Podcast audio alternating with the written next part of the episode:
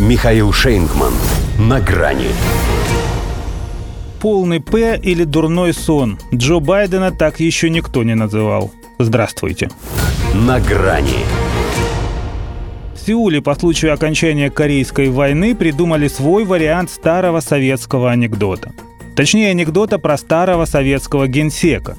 Имелся у нас один такой, который в принципе и вполне реально мог сказать, что он не стар, он суперстар.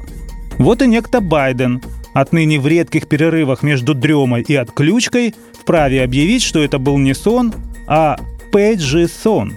И это, конечно, не то, что вы подумали. Фамилия П идет от названия южнокорейского города Пхенхэк, где базируются войска Соединенных Штатов. Джи означает территория, а сон – само собой звезда.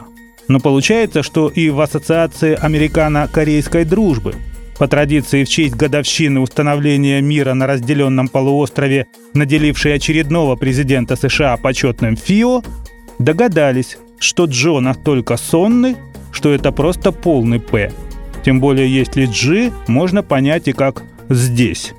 Хотя пока он находился в коронавирусной изоляции, его, видимо, немного подлатали да прокачали. Правда, не затрагивая работу того, что осталось от головного мозга, поскольку где тонко там и рвется – Поэтому, едва вернув голос, он вновь прохрипел заезженной пластинкой, что сам рецессии не боится и другим не советует. Однако на четверг, тем не менее, запланировал телефонный разговор с Си Цзиньпином, посрамив тех, кто уже подумал, а может и понадеялся, что ему пора лично встретиться и попенять Марку Твену на то, что не все слухи о смерти одинаково преувеличены. Нет, жив курилка. И только словосочетание «дурной сон» благодаря бесконечно признательным Белому дому корейцам, заиграла новыми красками. Особенно для самой Америки, которая даже в нем не могла представить себе такую жизнь. Впрочем, тот, кто обещает сделать все, чтобы она отошла от этого сна, уже в Вашингтоне.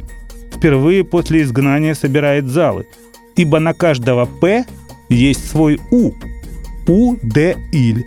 В миру Дональд Фредович Трамп – взял одно из излюбленных выражений по Ханма, Барака Обамы, то бишь, и применил его к самим Соединенным Штатам, назвав американскую мечту порванной в клочья, а страну поставленной на колени. Вспомнил все. Мигрантов, инфляцию, цены на бензин. Нам приходится иметь дело с одним унижением за другим на мировой арене, а дома наши базовые права и свободы в осаде – напомнил 45-й президент самого себя образца 6 января 2021 года. Пока без последствий для Конгресса. Но судя по тому, как он лихо обретает себя, есть у него альтернатива, как он выражается, очень быстрому движению в ад. Успеет ли? Вот в чем вопрос.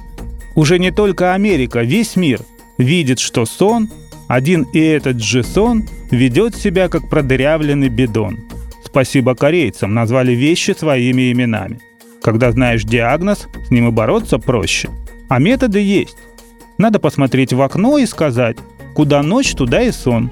Катись за черета за болота и никогда не возвращайся. Или бросить щепотку соли в стакан воды и помешивая приговаривать, как тает соль, так пусть растает и сон. Хотя для них это не вариант. С солью там тоже проблемы. До свидания на грани с Михаилом Шейнгманом.